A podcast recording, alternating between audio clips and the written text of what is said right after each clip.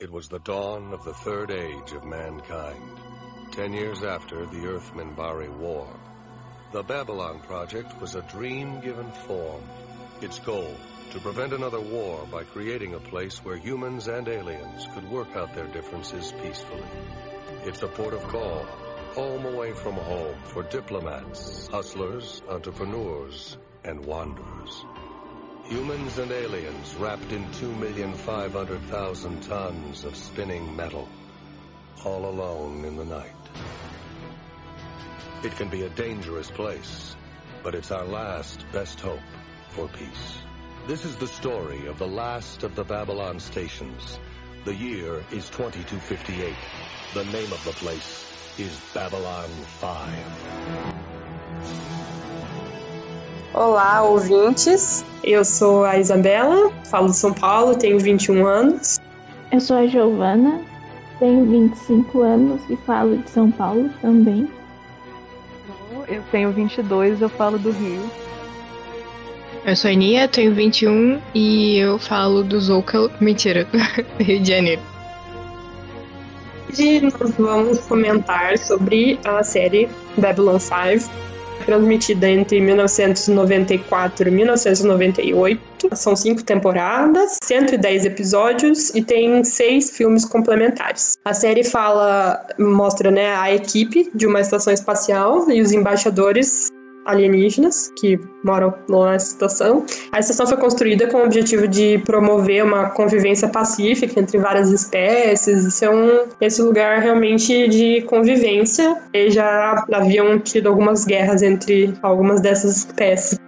E a série, então, trata desses temas, é, assim, temas políticos, né? Tipo, totalitarismo, guerra, rebeliões, intolerância. E, assim, os episódios podem ser entendidos individualmente, assim, mas eles também estão dentro de um arco maior, porque desde o início o criador já tinha planejado que ia ser um negócio de cinco temporadas, então tem toda uma história fechadinha, né? E. Escrevia como um épico pra televisão, como se fosse. Cada temporada fosse um livro diferente, tivesse lá a história fechada e a história geral lá os episódios têm sentido em si e dentro das temporadas e dentro do pacote todo, né? É, é legal isso. Pra época era uma coisa bem ambiciosa também, não, não, se pensava muito nisso. A TV geralmente era coisa mais episódica. Era, a história começava, terminava lá e meio que fechava. Aí o episódio seguinte não tinha nada a ver com o outro. Aí essa ideia mais de uma coisa mais serializada foi Babylon 5, que foi uma das pioneiras disso, basicamente. Eu acho interessante que a ficção científica tem vários exemplos disso que você falou, né? De ser das primeiras a colocar histórias que atravessam vários episódios na televisão. Muito legal.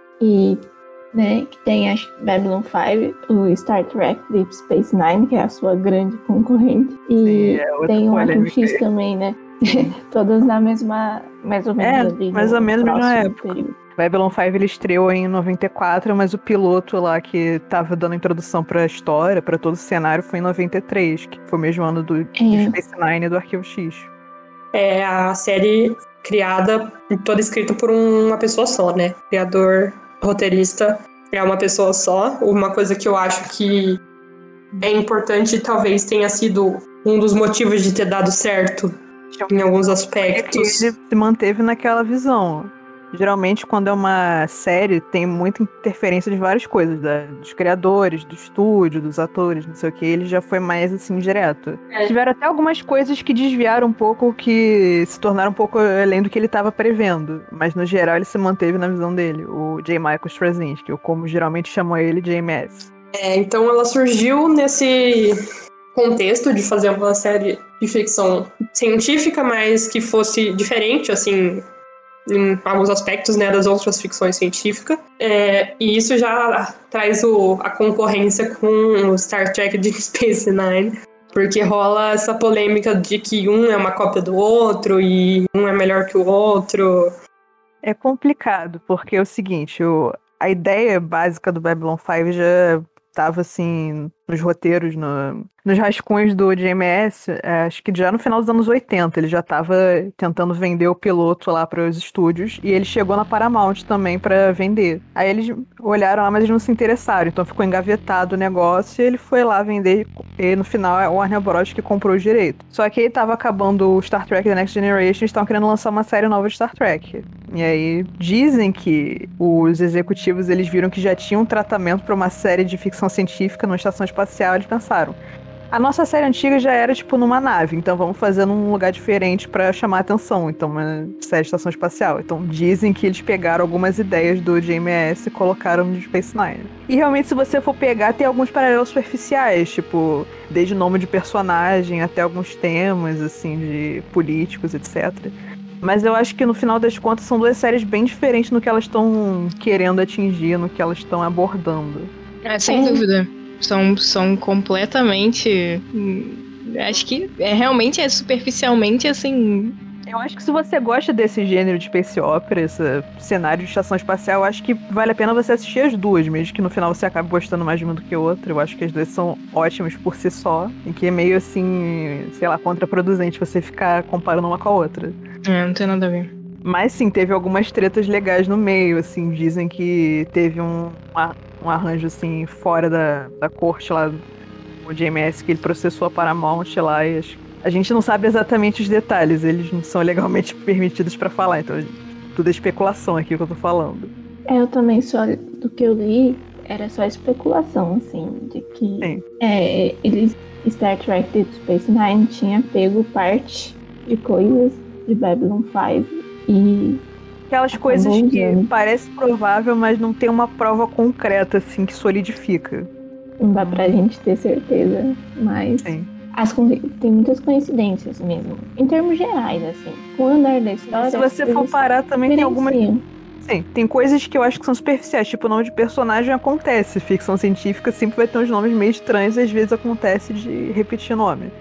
Aí coisas mais tipo de temas que ocorrem na série Sim, tem temas parecidos, mas eles abordam de forma diferente. Acho que o mais gritante seria o conflito dos Cardassianos com os Bajoranos no DS9 e os, o conflito entre Centauri e os Narnia no Babylon 5.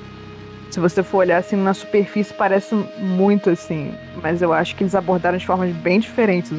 Tanto é. que no Babylon 5 os Centauri acabam sendo mais desenvolvidos, mais explorados que os Narnia, eu acho. Infelizmente, eu acho isso uma tristeza.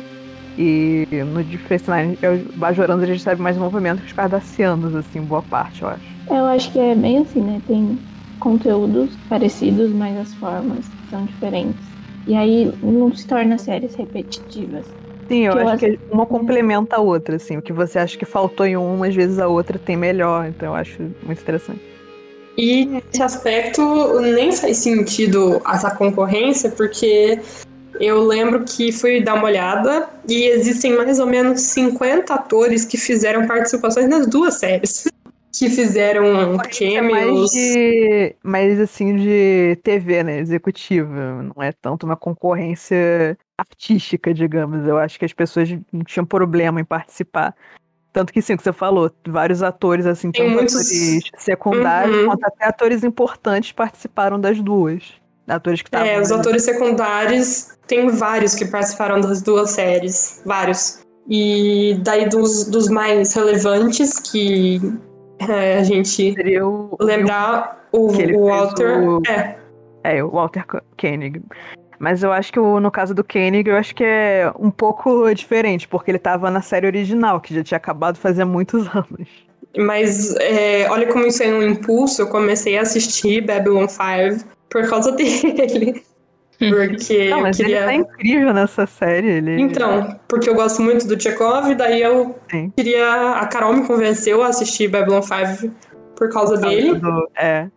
E... É, o papel dele é. E é muito diferente. É muito desgraçado, mas ele é muito bem escrito e a performance dele é muito boa no geral. Então... E o, o Bessa e o Chekhov são muito, muito diferentes. Sim. E eu acho que é uma, deram uma chance para ele mostrar um lado de é. atuação é. que ele não pôde explorar, né, no Star Trek. É. E outra coisa é a Magel Barrett Roddenberry.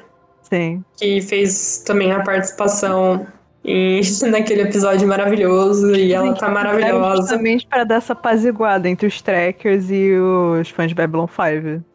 Pra quem não, nunca viu a série, os personagens é, são a equipe né, que trabalha na estação. Então, na primeira temporada tem o comandante Sinclair Ivanova, que é a chefe, é a segunda no comando, né? Jato, né? Garibaldi, que é o chefe de segurança, e o Franklin, que é o médico, médico da estação. Médico-chefe. É. E daí dos aliens e tem. Tem a Talia também, que é a telepata ah, é. lá da Psycorp, que é. É, ela é telepata ah. comercial, né? Ela faz parte das Psycorp, transações é. comerciais da nave. Errou!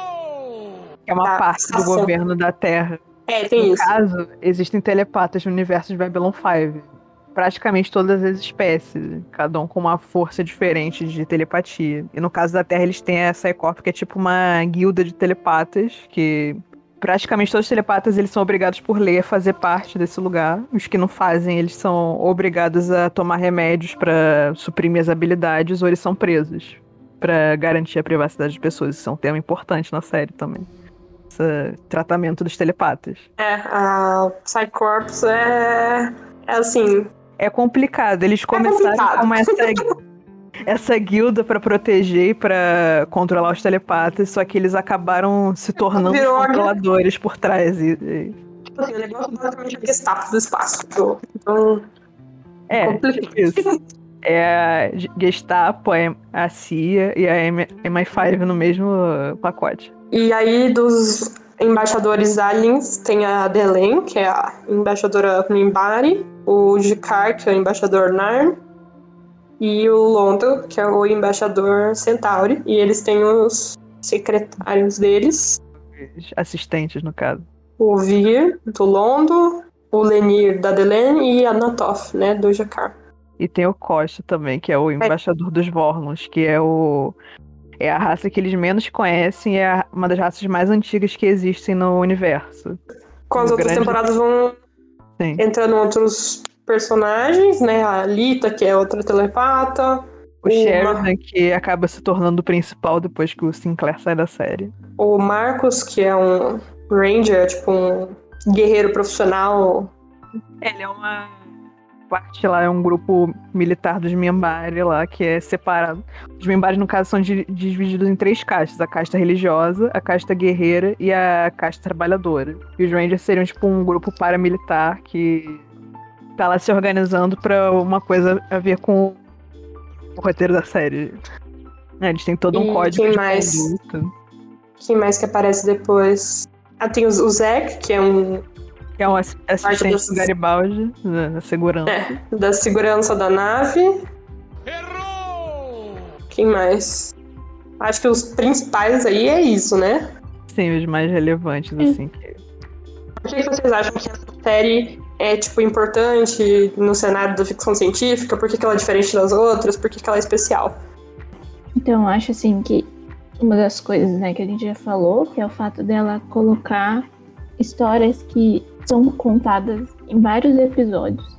Naquela época ainda era muito comum você só ter é, tanto ficção científica quanto qualquer outro tipo de programa de TV. Era você ter uma história que começava num episódio e acabava ali mesmo. E muitas vezes não repercutia no, nos personagens ou nas histórias seguintes. E Babylon 5 ela traz a ideia de que os acontecimentos de um episódio vão influenciar a história dali para frente não só a história, mas também os próprios personagens. É, eles, eles vão mudando conforme é, os episódios vão passando. E eu acho que em termos de ficção científica é interessante que. Ah, ok, outras séries trouxeram isso, mas ela também traz que é a ideia de você usar ficção científica como metáfora para os problemas políticos do mundo que a gente vive mesmo. Eles também fazem uma coisa que eu gosto muito, que é os personagens eles não são divididos, né, em mocinhos e vilões. Então, cada espécie ali é, ela tem um pouco de, de bem e de mal em si. E aí eu gosto, acho que uma das coisas mais interessantes da série é a relação do Londo com o Jakar, que eles são ao mesmo tempo amigos e rivais. eu acho que é a melhor relação da série, assim, que, e a mais bem construída. E acho que nesse, nessa ideia de rivais e amigos é uma das melhores séries de ficção científica que usou esses, esses dois paradoxos, assim. Enemies to lovers. É, uma mesma, uma mesma dinâmica, assim. São os dois personagens, ao mesmo tempo que eles são inimigos, eles também são amigos. Eu acho que no aspecto também, você falou, o que, que diferencia de outras ficções científicas. O que era mais conhecido de ficção científica na televisão na época era o quê? Star Trek. Star Trek tinha aquele futuro idealizado, aquela coisa lá que a humanidade vai progredir, vai prosperar, vai se dar bem com todo mundo. E aí Babylon 5 meio que quebra isso, já mostra que tipo, é uma terra imperfeita, que avançou tecnologicamente, mas mesmo assim ainda tem muitos defeitos, ainda tem corrupção, ainda tem pobreza, ainda tem desigualdade social, ainda tem a questão dos telepatas, que seriam ainda mais uma casta, parte de seres humanos. Que inclusive cria essa sensação. Tipo, as pessoas têm esse medo dos telepatas, e os telepatas têm. Parte deles tem esse senso de superioridade por ter essas habilidades que os humanos normais não têm. Sim, os personagens eles são muito densos, eles têm arcos assim que eles não terminam do mesmo jeito que eles começaram. E você às vezes acha que eles vão por um certo caminho e de repente não, eles estão em outra coisa. E, tipo, você acha assim, se começa assim, por exemplo, o Londo, como mencionou, ele começa, ele parece meio alívio cômico, ele parece aquele tio bêbado barulhento lá que só causa treta. E de repente ele começa a virar esse grande manipulador político, se junta com as sombras, que é o grande vilão da série no geral. E você acha que ele vai virar o, o grande vilão lá que vai destruir tudo. Aí você vê que não, de repente ele começa a pensar, refletir. Reflita um segundo sobre o que você está falando. Porque se você fizer isso, eu tenho certeza que você vai mudar de opinião sozinho. Sobre a situação dele, ele começa a tomar atitudes diferentes. Tipo, é isso, eu acho que ele é o que melhor representa essa complexidade moral do Babylon 5. Mas também tem vários personagens, assim, é, inspiradores, personagens que são interessantes. O Vir, que justamente ele trabalha junto com o Londo, mas ele tem uma visão completamente diferente, assim, ele... Ele é uma pessoa atípica dentro da República Centauri, basicamente. Ele vai contra, ele Inclusive, ele faz coisas que desagradam o Londo, mas que na consciência dele são certas. Ele vai contra isso tudo e no final ele acaba guiando o povo dele a um futuro diferente. Eu acho isso muito legal. No geral, assim, Babylon 5, ele tem esse, esse setting que parece muito, assim, Star Trek, assim, na superfície, mas você vê que tem várias diferenças, assim, no jeito que os personagens são escritos, no jeito que a história progride, que o Deep Space Nine também teria um pouco depois, mas assim, não estava desde o início pensado para isso. Foi uma coisa que foi se desenvolvendo justamente para essa influência do Babylon 5 ter essa ideia de ser uma série contar uma história só desde o começo até o fim. É uma, coisa, acho, sim, é uma coisa que você falou que, que é verdade é do que o futuro de Star Trek ele é meio que quase né, perfeito e a Terra é meio que tecnologicamente bem avançada. E ele tá de igual para igual com todo mundo na galáxia. Só que em Babylon 5, a Terra, ela meio que seus, seus inimigos, tipo, por exemplo, os Minbari, eles são inicialmente superiores tecnologicamente à Terra. É, então... Quase ganham na guerra é. contra eles humanos, quase aniquilam a raça humana. Os Minbari tinham tudo para matar todos os humanos. Mata todo mundo! É, então tem essa questão de poder aí que não tá bem, como se diz, equilibrada. Então, é, já o começo já é diferente. De... E a própria Terra é uma bagunça, né? Uma baguncinha. É, tipo, muitas tretas políticas e situações ruins dentro da Terra. Eu lembro que uma coisa que me chocou muito é que o, o, o Down Below, lá na estação, né? É. Basicamente é, uma periferia tipo, do Babylon é, Exatamente, é uma periferia onde tem jogo ilegal e. Tem mendigo. Tem... exatamente. É uma estação espacial que tem mendigo, sabe? E, e pra, pra mim, que só tinha visto Star Trek até então, isso foi muito tipo. É, é muito chocante porque as coisas não estão bem resolvidas igual elas estão em Star Trek, né? Elas estão. Elas continuam. O mundo continua rodando aí e as coisas estão. Ah, inclusive, tem um episódio que vem uma representante do governo da Terra. No contexto lá, estavam querendo ficar mais de olho, assim, controlar mais a estação. E aí ela começa a falar com o Sheridan sobre políticas e ela Basicamente, ela nega que tem problemas no governo da Terra. Ela, É. ela dá um monte de desculpa, assim, esfarrapado pra explicar por que, que tem gente passando fome, por que, que tem gente sem teto, por que, que Sim. tem vários problemas, assim, estruturais. E ele fica, assim, tipo, incrédulo quanto a- com a cara de pau delas das desculpas, assim. Eu acho que a série é muito relevante, interessante, porque o universo todo é muito bem desenvolvido, né? Como a Carol tinha falado, que já era uma coisa que o criador estava em mente fazia alguns anos. O universo tem toda uma história, né? Tem a guerra da Terra com os Mimbari, tem a guerra do Dilgar antes, é, os povos têm as religiões deles. Tem, Tem um os... quê de fantasia muito forte também, né? Não- É, tem. As pessoas gostam de falar que Star Wars não é ficção científica, é fantasia. E se você for pegar Babylon 5, então é ainda mais nesse aspecto. É, porque tem. geralmente falam que é Space Opera porque tem esse lado mais épico. É, e porque acontece coisas também que não são cientificamente explicáveis, assim, né? Tem uns temas. Então, assim, dá uma. Contexto, assim, eles. É assim, os, e, e assim, os puro. personagens são muito bem desenvolvidos, né? Que vocês já, já tinham falado, mas é que me surpreendeu muito também. O quanto em outras séries, tanto ficção científica ou não, os personagens são mais rasos no sentido de que eles têm algumas características da personalidade e é aquilo, né? A maioria dos personagens em Babylon 5 tem camadas de personalidade, sabe? E tem dilemas próprios. Tipo, você não gosta inteiramente de um, do personagem porque ele só faz coisas boas. ou alguém que só faz coisas ruins, né? É bem. Todo mundo tem os seus. Tem o seu lado bom e o seu lado podre. Isso é muito importante, eu acho. É é mais realista, as pessoas são pessoas de verdade, né? É, um ponto que eu queria chamar a atenção também é para a ambientação do cenário e das roupas que, e da maquiagem, que é, eu acho incrível. Para todo mundo que eu Você mostro. o- as fantasias, as roupas que eles fizeram pra série. Tem algumas fotos em qualidade muito boa e, tipo, é muito detalhado, assim. As pessoas botaram muito, muito cuidado fazendo, pensando no- nos padrões de roupa. É muito incrível. O orçamento da série era infinitamente menor do que o orçamento de Deep Space Nine ou Arquivo X. E, E mesmo assim eles tentaram lançar, tipo, CG. Hoje em dia você olha e você acha meio tosco, mas tipo, pra época os efeitos especiais com computação era tipo. Você não via isso em outras séries. e a- assim, ainda roupas. usava as miniaturas em modelo pra filmar as naves. Eles não estavam já lançando o modelo 3D. As legal. roupas são muito bem. Elas representam muito as personalidades das pessoas, né?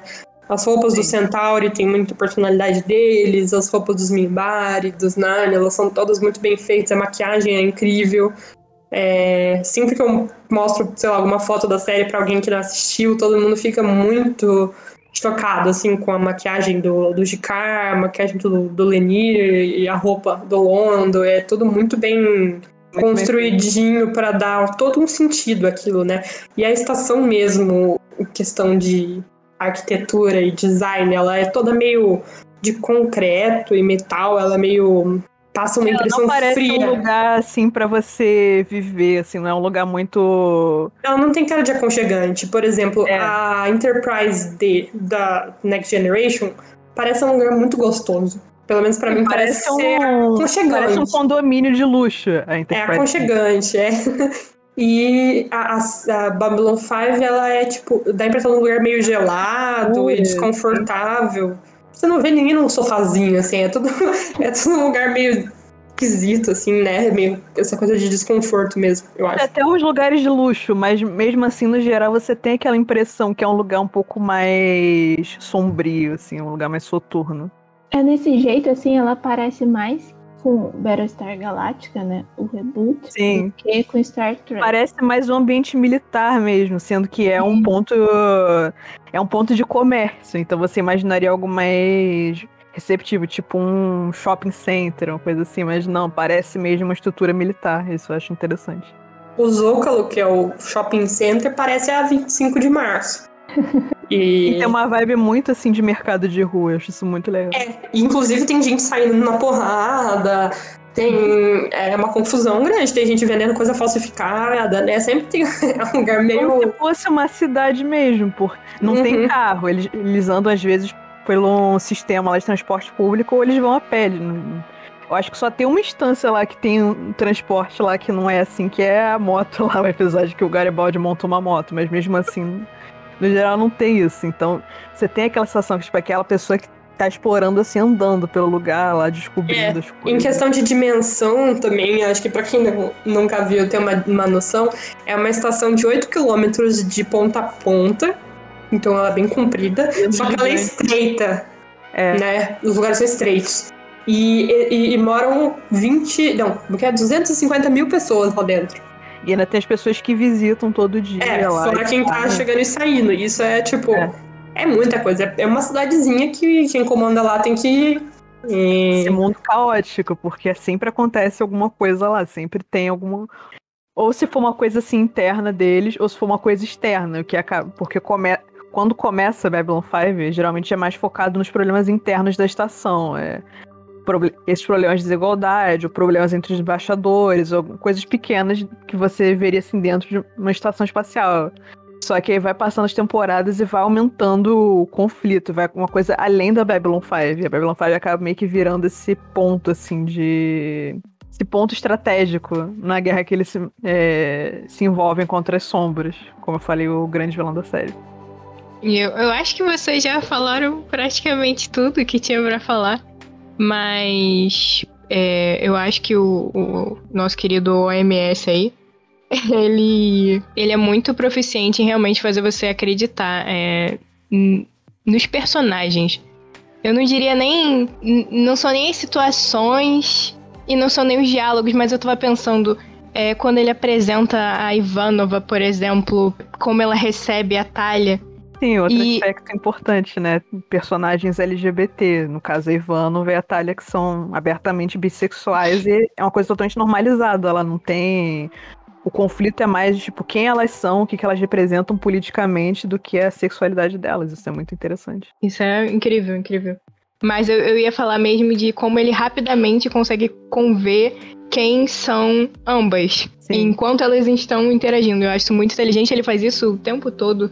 E magistralmente, conforme os personagens vão mudando, você vai ficando cada vez mais é, atraída ali pelo. Por, sabe, descobrir mais sobre eles e acompanhá-los. É, eu terminei há pouco tempo. Eu e hoje. Hoje. E, e é muito. Eu ainda tô assim, meio triste que eu não vou poder mais vê-los, ainda mais do jeito que a série acaba. É realmente bem, bem emocionante. Muito bem a história de cada um, então.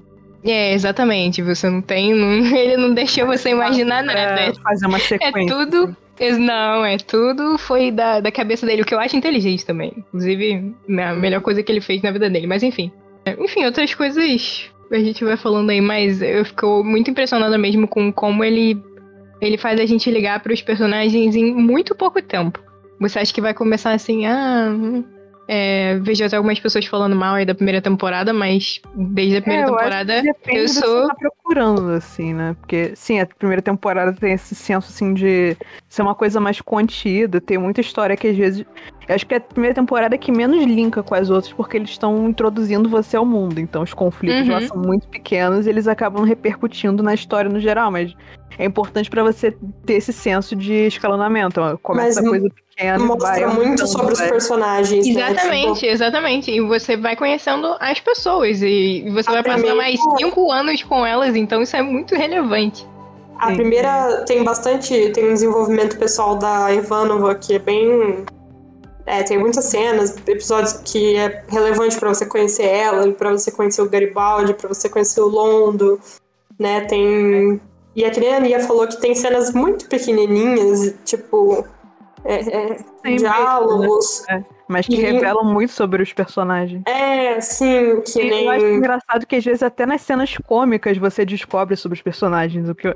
Uma das coisas que eu mais gosto, assim, são as cenas entre o Londo e o Vir, porque eles têm essa relação muito de pai e filho adotivo. E o Londo é, tipo, é uma pessoa mais ele é mais antiquado, ele é mais tipo. Ele acredita muito nos ideais da República Centauri. Então ele repete coisas que às vezes, tipo, pra gente não parece muito mente aberta, parece mais e, mente fechada. E o Vira, ele é muito mais mente aberta. Então eles às vezes têm esses conflitos e geralmente em modo cômico, mas ele revela muito sobre os dois personagens. Eu gosto muito disso. E um comentário sobre isso que eu queria fazer rapidamente é que eu, eu tinha bastante dúvida de como é, às vezes acontece quando você passa muito tempo em fandoms inespecíficos, qualquer que seja, eu acho que você acaba. É, você dá uma afastada do que, do que a obra tá pretendendo ser e como o cara que escreveu tá enxergando ela. E eu não acho isso ruim, mas eu achei divertido que o, o, na, nessa você última temporada mesmo. a história sobre sobre o que ela é, você não precisa adicionar muito em cima, eu acho. Não, com certeza, mas eu ia fazer comentários sobre isso do Vira e do Londo mesmo, que em Sim. texto o Zack chega e fala, ah, ele tá parecendo um pai orgulhoso, não sei o que, não sei o que lá. Que é uma coisa que você fica o tempo todo achando que eles têm aquela relação paternal e não sei o que, não sei o que lá. E em texto eles também acham isso, os personagens também acham isso. Eu achei isso muito, muito engraçado quando finalmente ele falou. Eu falei, nossa, ele fez o comentário que eu faria, realmente, é exatamente isso. É quando Sim. Vir quebra a banca de fruta lá, né? E o Isaac fala que o Londo tá ah, orgulhoso que nem o pai. Cara, é muito bom. Eu acho que dessas coisas, por exemplo, o Gekar, como gosto muito dele, em, em cenas pequenas dele, já dá pra perceber muita coisa dele também, sabe? De como ele é tipo assim, engajado politicamente, como ele tem, leva a religião dele muito a sério, mas ele também é uma pessoa. O filosófico dele também, ele tem muito momento, assim, que ele faz uma introspecção, ele É. Pensar ele sobre ele, pensar sobre o mundo, pensar sobre como ele é tem umas falas muito poderosas, assim, só que ele tem uns Não, momentos descontraído. ator maravilhoso, assim. Acho que ele. Às vezes reclamam que a atuação de Babylon 5 é, é principalmente dos personagens secundários, às vezes deixa um pouco a desejar, mas no caso do Jaká e do Londo, o Andrés Katsoulas e o Peter Jurassic, eles são monstros de atuação para mim. O Londo do Jaká é uma das coisas mais lembradas da série, porque os dois eles deram tudo por esses papéis. Você sente isso assistindo. E, e eles parecem é, pessoas mesmo, quer dizer, enfim, Óbvio. Parecem, parecem que. Reais, eles reais. Parecem... São muito verossímeis. Pra... Exato. Pra você não, não, você não fica com a noção de que é alguém que leu um roteiro e tá falando aquelas coisas porque tem que falar. Você fica com a impressão de que é uma pessoa que está ali passando pelaquela situação, fazendo e falando aquelas coisas porque ela tá sentindo aquilo. É incrível. As atuações que a Carol tinha falado, eu acho que todas as atuações são absolutamente incríveis. Como a gente já falou do, do Andreas e do Peter, que são meu amigo Peter. Eu vou ter que comentar isso aqui. Best da Isa. Meu amigo Peter, que já falou comigo. Vai almoçar com ela todo sábado.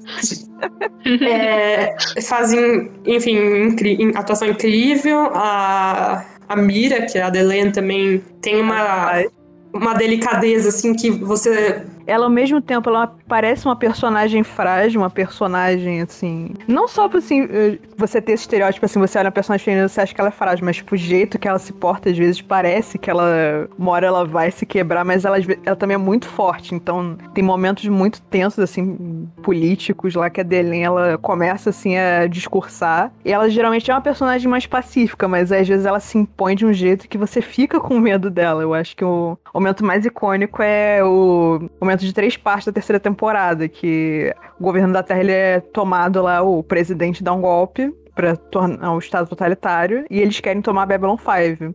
E aí a Delen junta lá os Mimbari para defender e separar a Babylon 5 do governo da Terra, e tipo, o jeito que ela bota assim, ameaça no, nas naves da Terra é muito foda. Tipo, eles ficam meio. De primeiro eles ficam meio. Ah, o que, que você vai fazer? Ela falou: Olha, nenhum humano sobreviveu à guerra dos Mimbari contra os humanos, além do que tá aqui comigo. E ele tá do meu lado. E vocês estão contra mim. O que, que vocês vão fazer? E eles vão e fogem. É muito bom. O melhor episódio, na minha opinião, é esse. Eu ia falar que a Mira, ela transparece muito é, nas expressões, sabe? Tipo, no rosto. Ela, nem tanto pela fala, mas o jeito que ela olha. Então, ela fala coisas misteriosas, mas eu acho que o jeito é. que ela olha para as pessoas diz muito, sabe? O jeito que ela olha pro, pro Sheridan, o jeito que ela olha pro Jacqueline, pro Londo, o jeito que ela fala com as pessoas, no rosto dela transparece muito, na verdade, o que ela quer dizer. É, o Stephen First, que é o Vir, também atua incrivelmente. Ele é, ele é, mais cômico, geralmente, mas ele tem uns momentos, assim, às vezes de drama, assim, momentos mais... Eu já amei ele na primeira... A primeira cena dele, no primeiro episódio, ele já chega correndo desesperado para falar é com o. É maravilhoso, é maravilhoso. Que ele fala, nossa, a nossa colônia é, tá, tá sendo atacada, meu Deus, não sei o que, e o, e o Londo tá tipo, é. calma, cara. Não, ele já é muito engraçado. Muito bom também, tipo, ele, ele é mais convencional, ele é aquele personagem que começa mais com medo de tudo, mais inseguro, mais assim, dependendo dos outros, ele vai ficando independente, vai tomando atitude. É uma coisa é. mais convencional que você vê na TV, mas é muito bem desenvolvido, então você gosta muito dele no final das contas. E ele continua sendo ele, assim, né? Porque o, o Vir é. é um personagem daqueles que começa todo assustadinho, todo ansioso, assim, daqueles que você espera que vire alguma coisa, né? Um cara duro, ou um, sei lá, um cara ruim. Ou, é, e não, não é muito isso, não. Ele continua sendo ele, assim, claro, ele é, muda ele e. Com muitas coisas difíceis, Sim. mas ele. O coração dele continua no mesmo caminho. Ele ainda, ele, você, depois de aquilo é. tudo, enfim, não vou falar spoilers aqui, ele, você ainda consegue ver ali ele naquele chegando atrasado, correndo desesperado. E ainda ele não perde a ternura, né? Assim, não. ele nunca perde a ternura, eu acho. É, e outra atuação que eu ia falar, que aí vamos para o tópico, é a atuação do Michael Hare, que eu acho incrível e que eu acho o Sinclair incrível. Quando você descobre o contexto, no caso, o Michael Hare, ele estava passando por problemas psicológicos muito sérios e ninguém além do JMS sabia disso no momento. Ele, tipo, ele tava chegando a um ponto que ele não tava conseguindo mais, tipo, dissociar, tipo, ele como ator e ele como personagem. Isso tava causando, assim, problemas muito sérios. E, então ele teve que sair da série. A princípio, o JMS ele queria manter. Então ele falou assim: ah, vamos manter um período aqui de intervalo e quando você estiver melhor a gente volta. Mas ele achou que não ia ser justo com o resto do elenco. Ele falou: não, me substitui aí, não tem problema não. E mesmo assim ele volta depois, mesmo por alguns episódios só, pra fechar o arco do Sinclair. Isso eu acho muito legal, porque às vezes quando o personagem sai da série, meio que esquecem que ele existe, assim. O que inclusive acho que história. prova que o, que o JMS é, é, um escritor do caramba, porque ele pensou depois como ele ia arrumar o Sinclair. Honestamente, deve ter ficado até melhor do que antes, porque realmente é muito, é muito incrível. Quando você finalmente descobre, é, é impressionante. Eu acho que é a melhor, a que eu conheço é a melhor, o melhor caso de fechar um arco de um personagem, de um ator que teve que sair, de todas as uhum. séries que eu já ouvi falar. Sim. Porque ele tem um final, tipo assim, ele tem um fechamento de um arco muito digno e muito bonito. Uhum. E que tem uma significação. Tipo assim, faz sentido com a série, né? Não é meio que jogaram qualquer coisa lá, faz muito sentido aquilo. O plano que o JMS tinha pro Sinclair, ele ia colocar no Sheridan. Só que aí é meio estranho, porque se você fizer um outro personagem exatamente igual, fica ruim, né? Fica uma sensação meio artificial e, é. encaixar com essa sensação mais verossímil do Babylon 5, se você colocar Sim. simplesmente um copy-paste daquilo. Então ele teve que criar o, o um outro personagem Sim. que é... é... bem diferente do Sinclair, assim, mas é. também é um personagem. no geral, no geral, ele segue mais ou menos o que era o plano pro Sinclair, né? Não totalmente, mas ele segue mais ou menos o que estava planejado pro outro personagem. Só que eles são bem diferentes, né? Eu acho que é um. Que, dependendo do que você acha de cada um, você às vezes demora para se acostumar com, com o outro. É, quando eu assisti pela primeira vez, eu demorei um pouco para acostumar com o Sheridan, porque o, o jeito do Sinclair como é, o comandante lá, o, o chefe lá do negócio. Eu gosto, eu gosto mais desse tipo de personagem. O Sheridan é um pouco mais. Ele começa um pouco mais convencional, assim, naquele personagem capitão e tal. Eu acho que.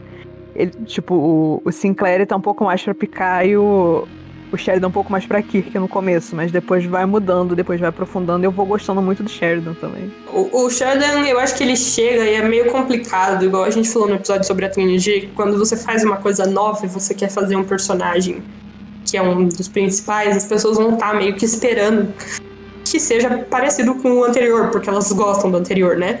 É, e acho que talvez. É sempre um trauma, né? Você trocar Sim. assim. demorou para as pessoas também pegarem esse carinho pelo, pelo Sheridan e demorou para ele se desenvolver assim, mas não é que demora, tipo, ai, demora, demora muito, é um saco e vou desistir. É normal, é no desenvolvimento Sim. dele Sim. que ele vai virando uma, uma pessoa e vai ganhando um espaço, sabe, no, no coração ali do, do fã, do é. meu, principalmente, digamos. Ah, a gente sabe muito bem disso. Personagens preferidos de vocês, já que estamos nesse assunto. É, eu já deixei bem transparente que eu gosto muito do Londo. Eu também gosto muito da Ivanova, do Vi, é, da Delen também. Eu fico às vezes na dúvida, tipo, se eu gosto mais da Delen ou se eu gosto do Jacar, porque quando eu assisto, às vezes eu gosto mais de um e eu gosto mais de outro. Então eu coloco eles empatados, mas eu acho que seria, meu top 4 seriam esses. E por que? Você gosta mais do Londo porque você acha que o arco dele é o mais. O mais bem desenvolvido, o mais bem estruturado. Sim, ele ele tem várias camadas diferentes. Você pode analisar tanto como uma tragédia pessoal dele, quanto uma questão política, quanto. Eu acho que os Centauri, no geral, eles são a raça alien mais bem desenvolvida. Até os Mimbari, às vezes, eu acho que eles faltam um pouco mais de profundidade que o Centauri tem. É, eu, eu, acho, acho muito. Que são os mais próximos, assim, do paralelo humano, porque se você for ver, eles têm muitos paralelos com a sociedade europeia, só que eles têm uma visão muito mais crítica, assim, então é uma visão mais decadente. Então você vai sentindo isso, você, sei lá, você extrai várias coisas disso, várias reflexões, eu acho muito interessante. Eu sinto um pouquinho como se o Centauri fossem a Europa, é, é, os Minbari fossem a Ásia, é, de alguma forma. Os Narn fossem a África, a América Latina, de alguma forma. E, e o governo da Terra, né? Tipo, a Air Force, o governo da Terra fosse os Estados Unidos. É, eu tenho um pouco é, dessa impressão. paralelo, assim, se você for pegar assim. Tem algumas diferenças também, mas eu acho que se você pegar assim no superficial, tem muita sinergia, assim. A Adelaine eu gosto porque ela é uma das minhas preferidas, porque eu acho que eu gosto desse tipo de personagem que ela, igual vocês falaram, que ela parece mais frágil exterior, pelo exterior dela, assim. Ela é toda delicada, mas nos momentos que ela precisa, ela mostra muito muita segurança e força de comando, assim. Então eu gosto bastante dela causa disso, eu adoro a Ivanova, porque eu acho ela acho sensacional. Ela é a personagem que eu mais gostava no começo, assim. E aí, o jeito que ela fala, o comportamento dela, que ela é aquela. Ela lembra um pouquinho o estilo do. do não assim. O Riker no TNG, que é mais assim, um jeito mais displicente, assim.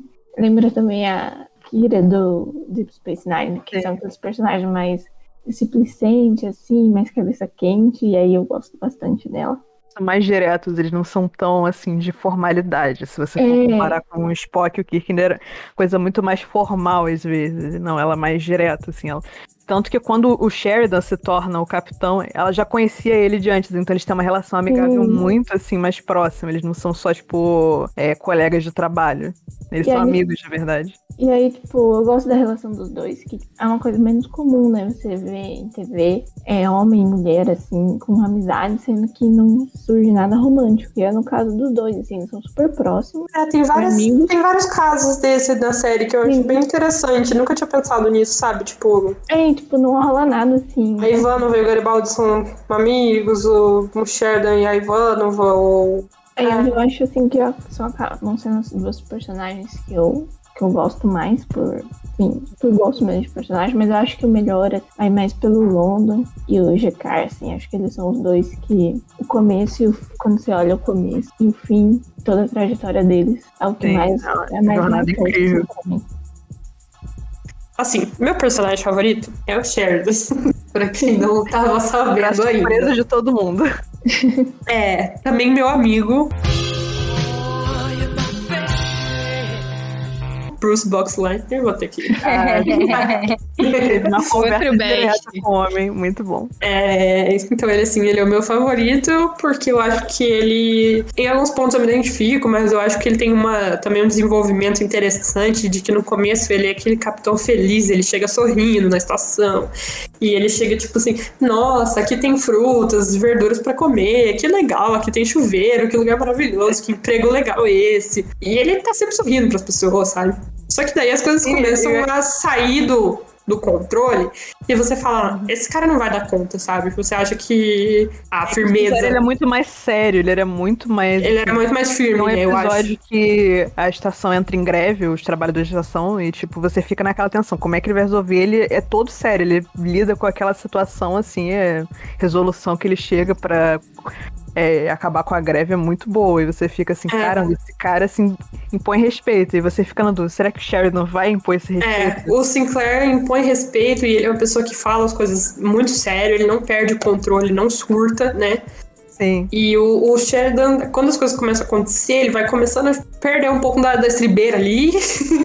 e acho que a primeira cena, assim, que eu falei, ah, caramba, eu gosto desse cara, é quando ele vai confrontar o Kosh.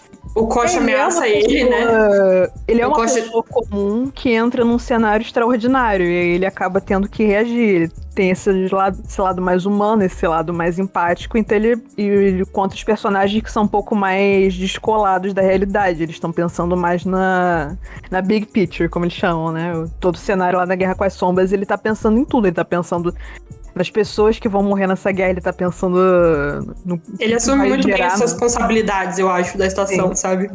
E eu acho que ele vai crescendo e vai ficando mais casca-grossa, assim, também, conforme as temporadas Sim. vão passando, né? Na 4. Da... Quando ele entrou na segunda, pra que ele é na quinta, tipo. É. Tem aquela. personagem a cena na quinta que tá todo mundo gritando lá sobre a guerra, e daí ele grita e manda todo mundo é, ficar ele quieto. totalmente a paciência, assim. E ele fala: vocês querem guerra? Tem guerra agora, então. É isso, sabe? Caramba, essa cena. Meio, é você fica meio, caramba, o cara dá um, dá um medo dele, né? E acho que a, ele não é um cara que dá medo no geral, mas quando ele vai perdendo assim, a, a é. paciência das coisas, ele você fica meio eita. Tipo, eles esse spoiler no caso, mas eles formam um par romântico ao longo da série. E, tipo, eles meio que às vezes se complementam. A Delaney às vezes é um pouco mais sonhador, um pouco mais esse aspecto de estar tá um pouco fora da realidade comum. E o Sheridan é mais tipo, desse lado, de puxá-la pro chão. E ela, tipo, é. inspira é. ele a atingir esses propósitos. Um dá coragem pro outro nas medidas que eles. É uma podem, relação né? muito boa, assim. Eu gosto muito da relação dos dois. É. Tanto assim, relação... no geral, assim, como duas figuras pivotais na história, como essa relação romântica deles. Eu acho que eles combinam bastante nesse aspecto. E eu acho que também não é um casal que é forçado, tipo, ah, eles se apaixonaram e estão aí, que nem às, às, vezes acontece em algumas séries, sabe? Tipo, do nada os personagens se apaixonam e estão juntos só pra ter um casal. E não é o caso, sabe? É um negócio que você vai vendo, sabe, se desenvolver. É natural, assim. É, e assim, quando acontece aquele negócio da Delen que vocês falaram que ela que ela, ela impõe lá sobre a Terra né? O... Sim, ela chega para defender a Babylon 5 do governo É, e o, o, Sheridan depois vai agradecer ela e ele aperta a mão dela, tipo, ah, obrigada por a sua ajuda e tal. E daí, quando ele vai soltar a mão dela, ele dá um beijinho na mão dela. Tem esses climinhas, assim, que vão sendo construídos, né? Sim. É... Adoro o momento fanfic que ela vai jantar com ele. Vestida de ah, Não, ela já chega assim, meio que chamando ele para jantar, porque. E ele fica muito nervoso. Um processo de transformação. Ela começa a série totalmente Mimbari, e aí ela passa por um processo que ela vira uma híbrida de humana com Mimbari. Então ela começa a querer entender mais os humanos, começa. Porque a filosofia Mimbari e a filosofia humana são muito diferentes. Então ela tenta se aproximar do Sheridan. Então ela já chega chamando ele para jantar. Eu achei isso muito legal. Aí, fica tem várias cenas de é. que ele tenta experimentar lá os rituais Mimbari. e ele fica meio estran estranhando, assim, né? É, que rola umas coisas muito esquisitas. A cena também, quando a Delaney tá no hospital e ela vai fazer aquele ritual todo lá, e daí o Lenir pede para todo mundo entrar e falar alguma é. coisa para ela, né? E é uma cena que eu acho que é muito significativa, porque o que todo mundo fala naquela cena, eu acho que são coisas muito profundas para cada personagem, né? O Garibaldi fala que ele. dos problemas da vida dele, assim. Acho que ele fala. de relacionamento, com é, pessoas que ele desapontou ao longo da vida. O Franklin fala a questão do vício, que ele, ele admite que ele tem um vício e que ele precisa se tratar, que é uma coisa bem forte também, né? A Ivanova. Thalia, porque ela. A Thalia admite, é, admite que ela.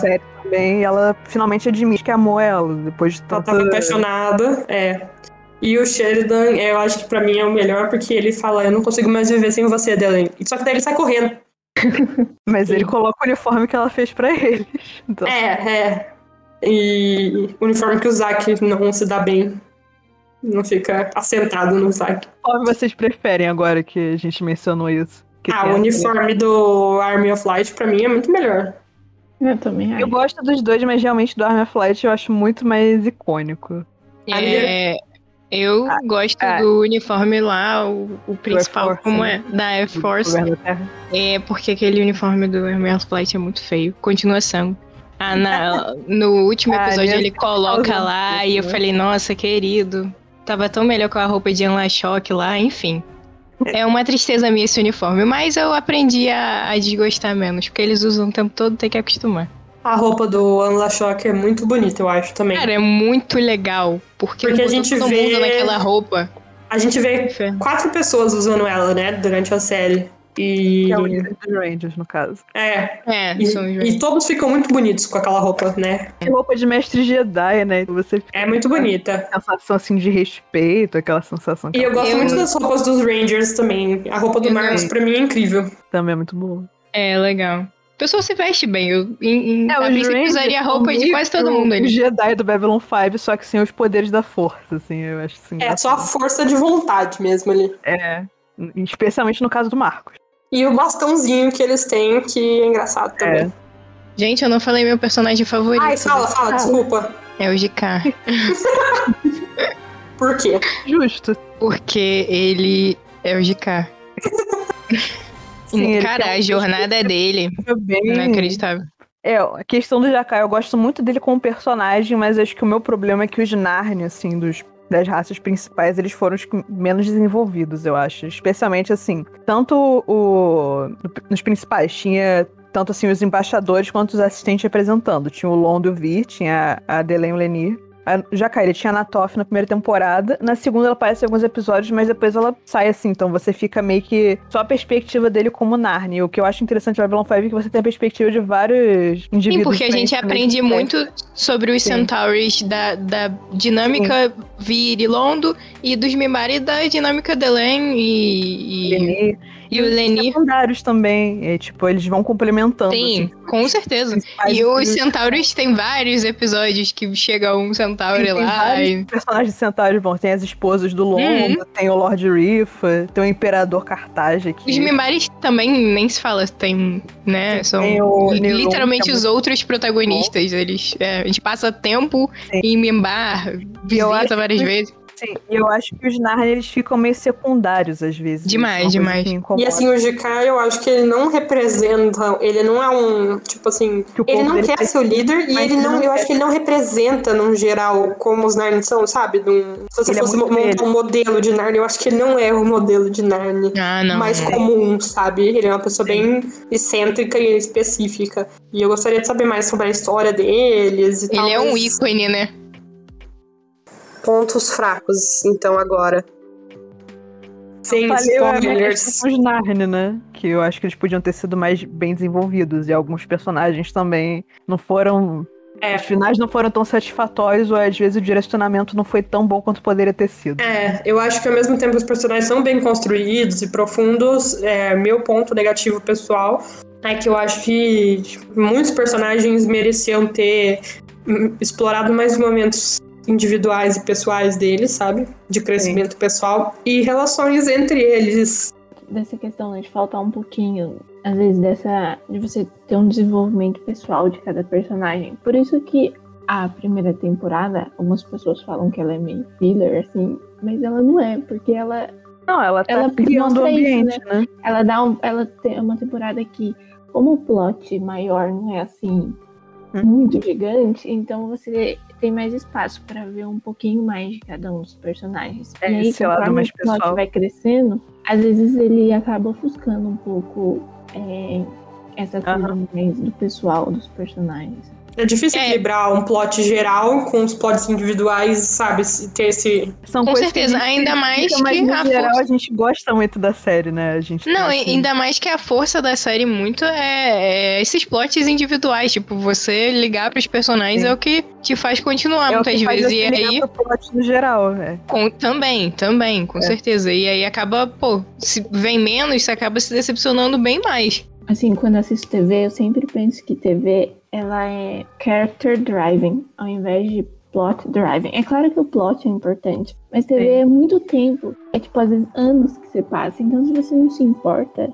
É, com os personagens, você não. Por que, que tu é vai assistir a série? Você, né, seguir em frente com ela. Então, os personagens são bons, o plot e aí o plot é bom também, aí é todo mundo sai ganhando. É, é por isso que, é, tipo, eu não, eu não faço, tipo, comparação, é, tipo, realmente. se coisa serializada é a melhor coisa episódio, que eu acho que depende muito do que você tá querendo contar. Eu acho que é muito interessante, eu respeito muito Babylon 5 por ter feito esse...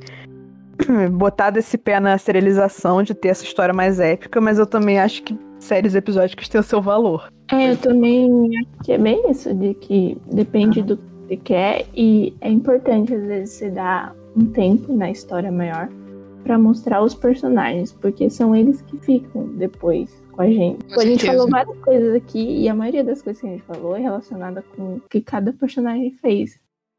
Acho que um aviso válido é falar que é uma série violenta, talvez não tantas vezes explícita, mas tem um teor de violência alto.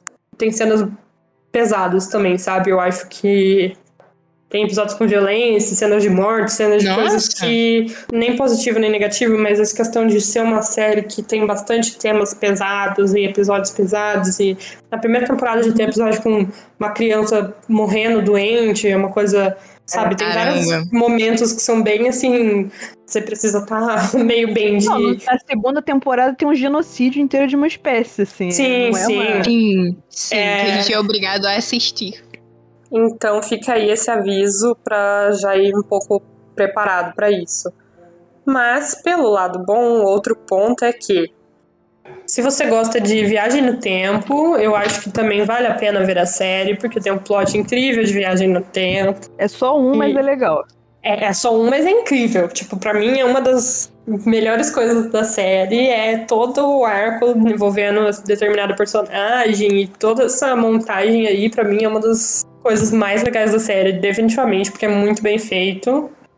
Vamos para episódios favoritos aí pensar por temporada, que é complicado, né? Pegar só um. Pra mim, é, já de cara, eu acho que um dos meus favoritos, ou o meu favorito, né? Na verdade, é o, é o War Without End, que é a parte 1 e parte 2, que é o episódio que o Will Sinclair, comandante Sinclair da primeira temporada, volta na terceira temporada para resolverem a situação dele. As coisas são muito bem encaixadas e eu gosto que tem os alívios cômicos também, tipo tudo que o Sinclair fala, o Marcos concorda e, e, é muito engraçado.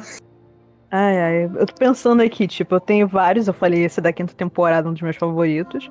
Eu gosto muito desses episódios que não são exatamente sobre os personagens e sobre a história da série, que são, tipo, esses dos jornalistas, ou esses que não são tão no plot, porque eles também pegam várias coisas interessantes que exploram a questão do universo. Acho que o que eu mais gosto é do Illusion of Truth, que é da quarta temporada.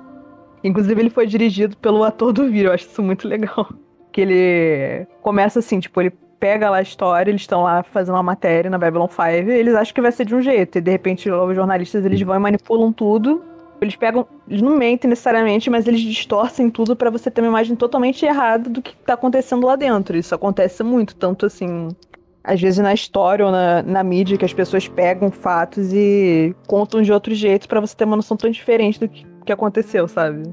Não, a gente tá falando, mas a gente nem tocou na superfície. Tem tanta coisa nessa série que você vai pensando, assim. E dependendo do que mais te interessava, você vai pensar às vezes mais, mais coisa que outro. Tem vários pontos que você pode abordar. Uma coisa que, tipo, eu convivo com Fendo, assim, um pouco, assim, esse, esse último ano. E aí, tipo, as pessoas se interessam por várias coisas diferentes. Eles vão exploram várias coisas diferentes dentro da mesma série. Isso eu acho muito legal quando você não precisa ficar preso só a uma história da série. Você pode pegar várias coisas diferentes. Eu acho que, pelo menos na ficção científica e às vezes fantasia e tal, que é uma história, tipo, tem a história principal, mas você não tá preso aquilo, porque tem tantas outras coisas que você pode pegar e, e ir mais a fundo. Vocês estavam falando dele, que é o, o da ah, terceira sim. temporada também. Sim. Que é a, que é a Delaine, que é o grande monólogo da Delaine, quando ela fala sim. que que você até falou no começo do episódio, porque eu acho que é um ele é um ápice assim, e é pleno meio de temporada, né? Naquela época, acho que era o décimo episódio, então naquela época era tipo no meio da temporada. E junta várias coisas ao mesmo tempo. Ele é visualmente ok, né? Que os visuais de Babylon 5 meio que ficaram datados e tal, mas. Play 2, Play 2 total.